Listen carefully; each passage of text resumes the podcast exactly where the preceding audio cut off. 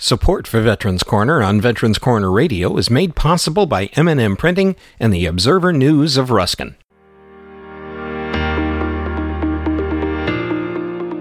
Hello and welcome to Veterans Corner Radio podcast, information for and about veterans. On today's program, host Bill Hodges welcomes Jane Che, Director of the Compensation Service in the Veterans Benefit Administration Scheduling and Rating Disabilities Program Office.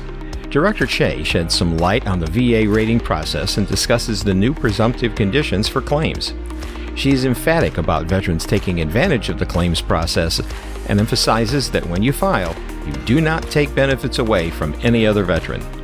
She also speaks of the efforts that her office and the VA in general are making to speed up these processes.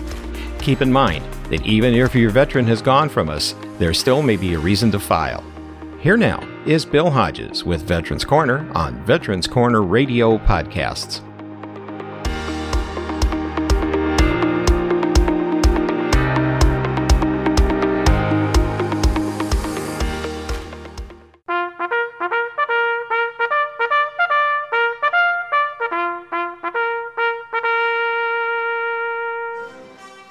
Welcome to Veterans Corner, a show dedicated to providing information to all those who have served our country's military and to their families.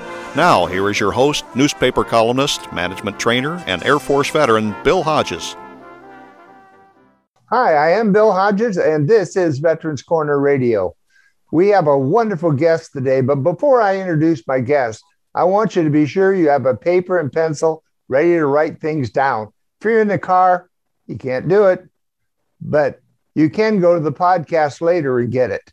So it's important information. If you're at home and there are others in the house, bring them in to listen because as many years as you can put on this, it'll be better because there's a lot of good, solid information. I have Director Che at the VA Scheduling and Rating Disabilities Program Office, Compensation Services. That's a long title, but an important one to many of us who are disabled. Director Che. Thank you. Uh, good morning and good afternoon, everyone, wherever you are. or good evening. Yeah, good evening. Thanks for the opportunity, um, allowing us to discuss this important topic of affecting veterans and um, their families. So appreciate this platform to get this message out. Uh, my name is Jane Che. I work for the uh, compensation service within the Veterans Benefits Administration. Um, my office specifically deals with, you know, the disability compensation um, policies, procedures. So this Gulf War policy that we're establishing is, you know, falls under our compensation um, service program. So we're happy to uh, be a part of the Secretary's mission um, to take care of the Gulf War co- cohorts. So happy to discuss with you uh, the information that uh, was just issued. I think it's exciting that Congress is finally moving. It didn't take them 20 years. Well, it is taking them 20 years to move on this, but maybe we're setting some precedents that will move things along. And I like the attitude that I have found in your office that if it's not listed, go ahead and file it anyway, because you never know what's going to be listed in the future. The same we had with Vietnam. All these things, all of a sudden, now they're saying, oh, but it's good to have a claim in there, right? Exactly. For whether it's a presumptive condition or not, if veterans feel or believe that any disability that they, you know, may have incurred in service, we encourage veterans to do apply for benefits because there are certain, you know, different avenues of being service connected. You know, there's a direct service connection, there's presumptive service connection, which we'll talk about in more detail later, um, and there's, you know, secondary uh, service connection as well as aggravation. So, however, you know, you want to come into VA and claim your disability, we encourage veterans to do so. Uh, we want to make sure that they are getting the benefits and services that they've earned. Um, in their military career. So let's bring people up to speed on what Congress has just done. And by the way, I want people to understand the VA only can do what Congress lets them do. So it's not a matter the VA didn't want to do things ahead of time. It's a matter of Congress didn't give them authority, but now we're getting authority to do some things. Would you talk about that, please? Sure. I would like to clarify, Mr. Hodges, that the Secretary of VA actually took initiative under his authority to establish rulemaking and regulations to amend our regulations to allow this presumptive service connection for these three respiratory conditions. That's great. So we're we're actually moving ahead of what Congress is you know is doing. So we didn't wait for congressional action. The secretary took that initiative and and did it in record time to show that you know we are taking steps addressing the Gulf War uh, cohort's needs. And we, we hear you, we know, we're trying to implement as quickly as possible. So this is the first step in, in doing that. So uh, that's wonderful. Yeah, as we have. I, I am delighted that, that a VA will step up and do this now. Definitely, yes. It is the secretary's priority, um, and we're you know we're taking action as as quickly as we can. Let's talk about the new presumptive, and maybe we can explain the the term presumptive conditions? Sure. So, as I noted, there are different avenues of getting service connection with the Department of Veterans Affairs. And this means for presumptive service connection, we're basically, when the Secretary deems a disability presumptive, it means that the new rule or policy alleviates the veteran of the burden of proof in demonstrating that a condition um, arose from service. So basically, if a veteran has been diagnosed with a disease that is considered a presumptive condition, the VA will establish that service connection, meaning eligible for VA benefits and healthcare, even though there's no evidence of that disease during their military service. So it eases the burden on the veteran. And, you know, as long as there are certain eligibility criteria that is met, um, basically, if there's qualifying service, if there is a current diagnosis of a disability, and if that disability manifested within 10 years of separation from service. And I'm talking specifically about three chronic conditions. So that's what presumptive means. It's it's the- interestingly enough, a lot of things though with this particular thing there, there's a 10 year rule, but many there are many disabilities that that doesn't apply to, correct? That is correct. There are certain VA adjudication regulations regarding different presumptive conditions, which have a different uh, manifestation timeframe. But for this specific new rule on Gulf War veterans, we are applying a very liberal and um, broadening the aperture of the timeframe um, to 10 years. What area of operations are we talking about here? Oh, thanks for that question. We've got two qualifying locations. One is the Southwest Asia Theater of Operations, and this is broken down to mean um, a whole host of countries. We've got Iraq, Kuwait, Saudi Arabia, the neutral zone between Iraq and Saudi Arabia, Bahrain, Qatar, the United Arab Emirates, Oman, the Gulf of Aden, the Gulf of Oman. It's a lot. The Persian Gulf, the Arabian Sea, the Red Sea, and also the airspace above those locations. And it has to be for service on or after August 2nd, 1990. And the second qualifying location is Afghanistan, Syria, Djibouti, and Uzbekistan. And this is for service on or after, I think it's September 19th, 2000. So if you think you have a claim, or even suspect that you have a claim, you should go ahead and file it, correct? Yes, yes. We highly encourage veterans, if, if it's your first time applying to VA, please submit your claim. If veterans have been denied for asthma, rhinitis, sinusitis, to include rhinosinusitis, and now, you know, because of this new rule, we encourage those veterans also to reapply and provide us with any evidence that they have or any kind of information, and we will re-adjudicate those claims as well. You know, it's very important to have a person like yours on this program because you have the information and you speak with authority. One of the things that I hear all the time from veterans is, well, I didn't want to file because I don't need it.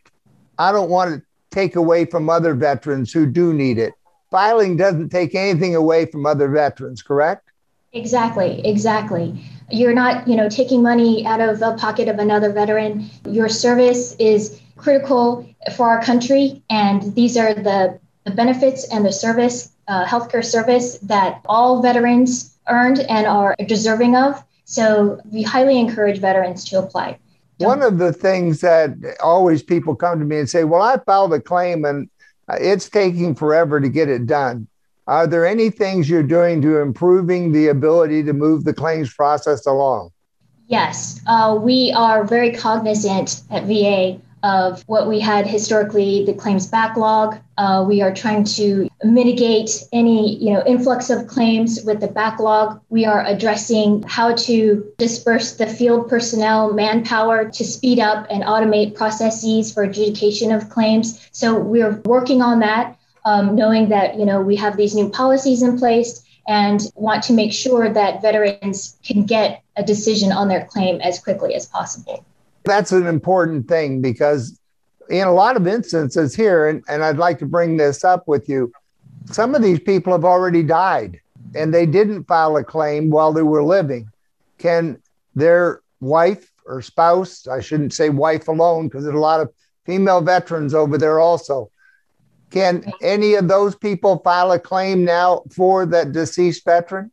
Yes, of course. So, in the unfortunate event of a veteran's passing and the you know disability compensation claim was not filed, the survivor can file survivor benefits on behalf of the veteran, and so we highly encourage uh, those survivors to apply as well. Now, the claims process. A lot of people don't know about going and filing with the DAV or filing with the American Legion or various things.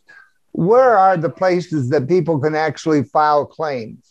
For an over, you know, overall general just summary of how to file a claim, uh, we have our, our website, um, www.va.gov, which provides a lot of information on how to file a lot of information. Yeah. Uh, we also have a, a toll free 800 number, and it's um, 800 827 1000. Um, Could you say that again very slowly?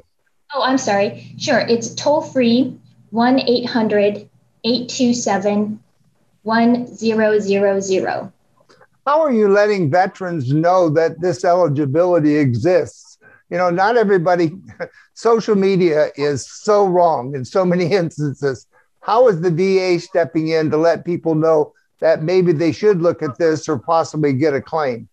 Well, the secretary has already engaged with, you know, media, with certain uh, media outlets to get the message out.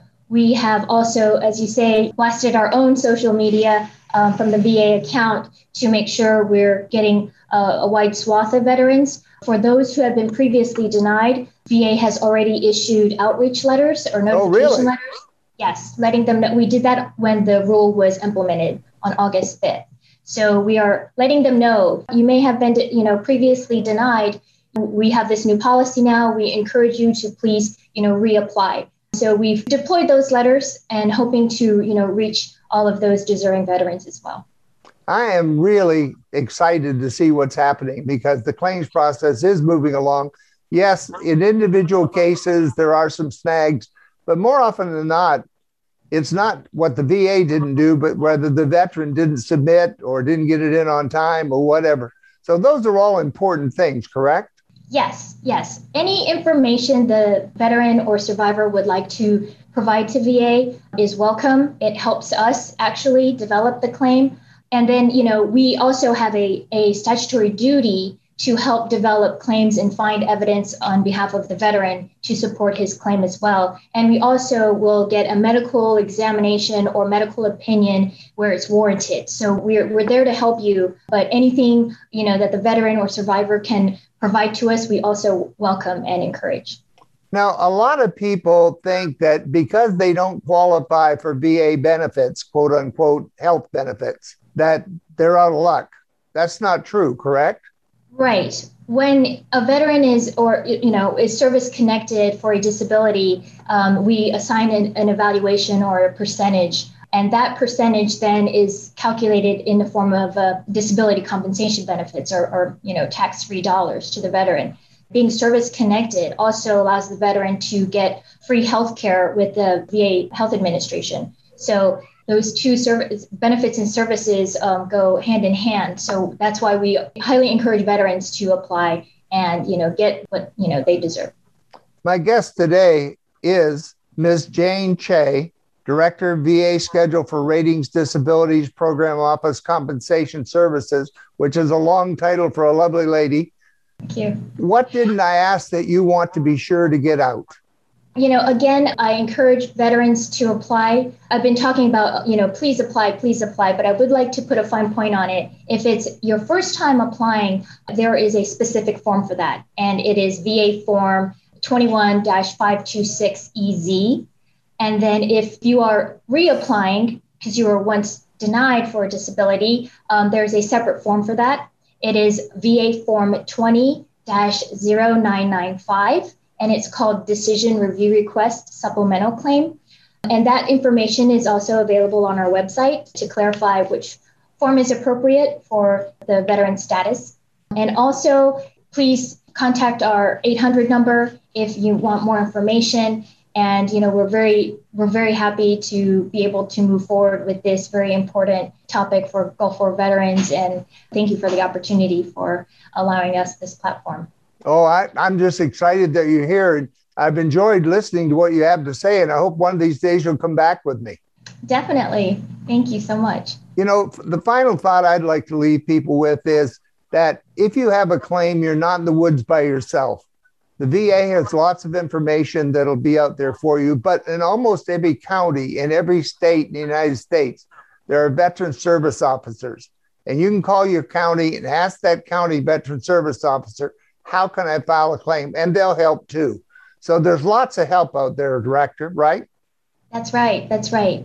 Any accredited, you know, representative or agent, uh, VSOs, they will be able to, you know, help the veteran. Uh, VA directly will also assist the veteran. So we've got plenty of people out there who care and want to help.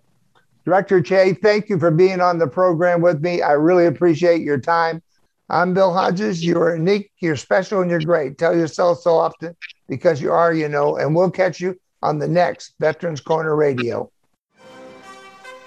You've been listening to Veterans Corner with your host, Air Force veteran Bill Hodges. The views expressed on this program are those of Bill and his guests and are opinions based on the best available information.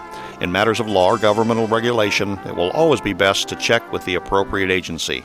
Thanks for listening, and we hope you'll join us for the next Veterans Corner.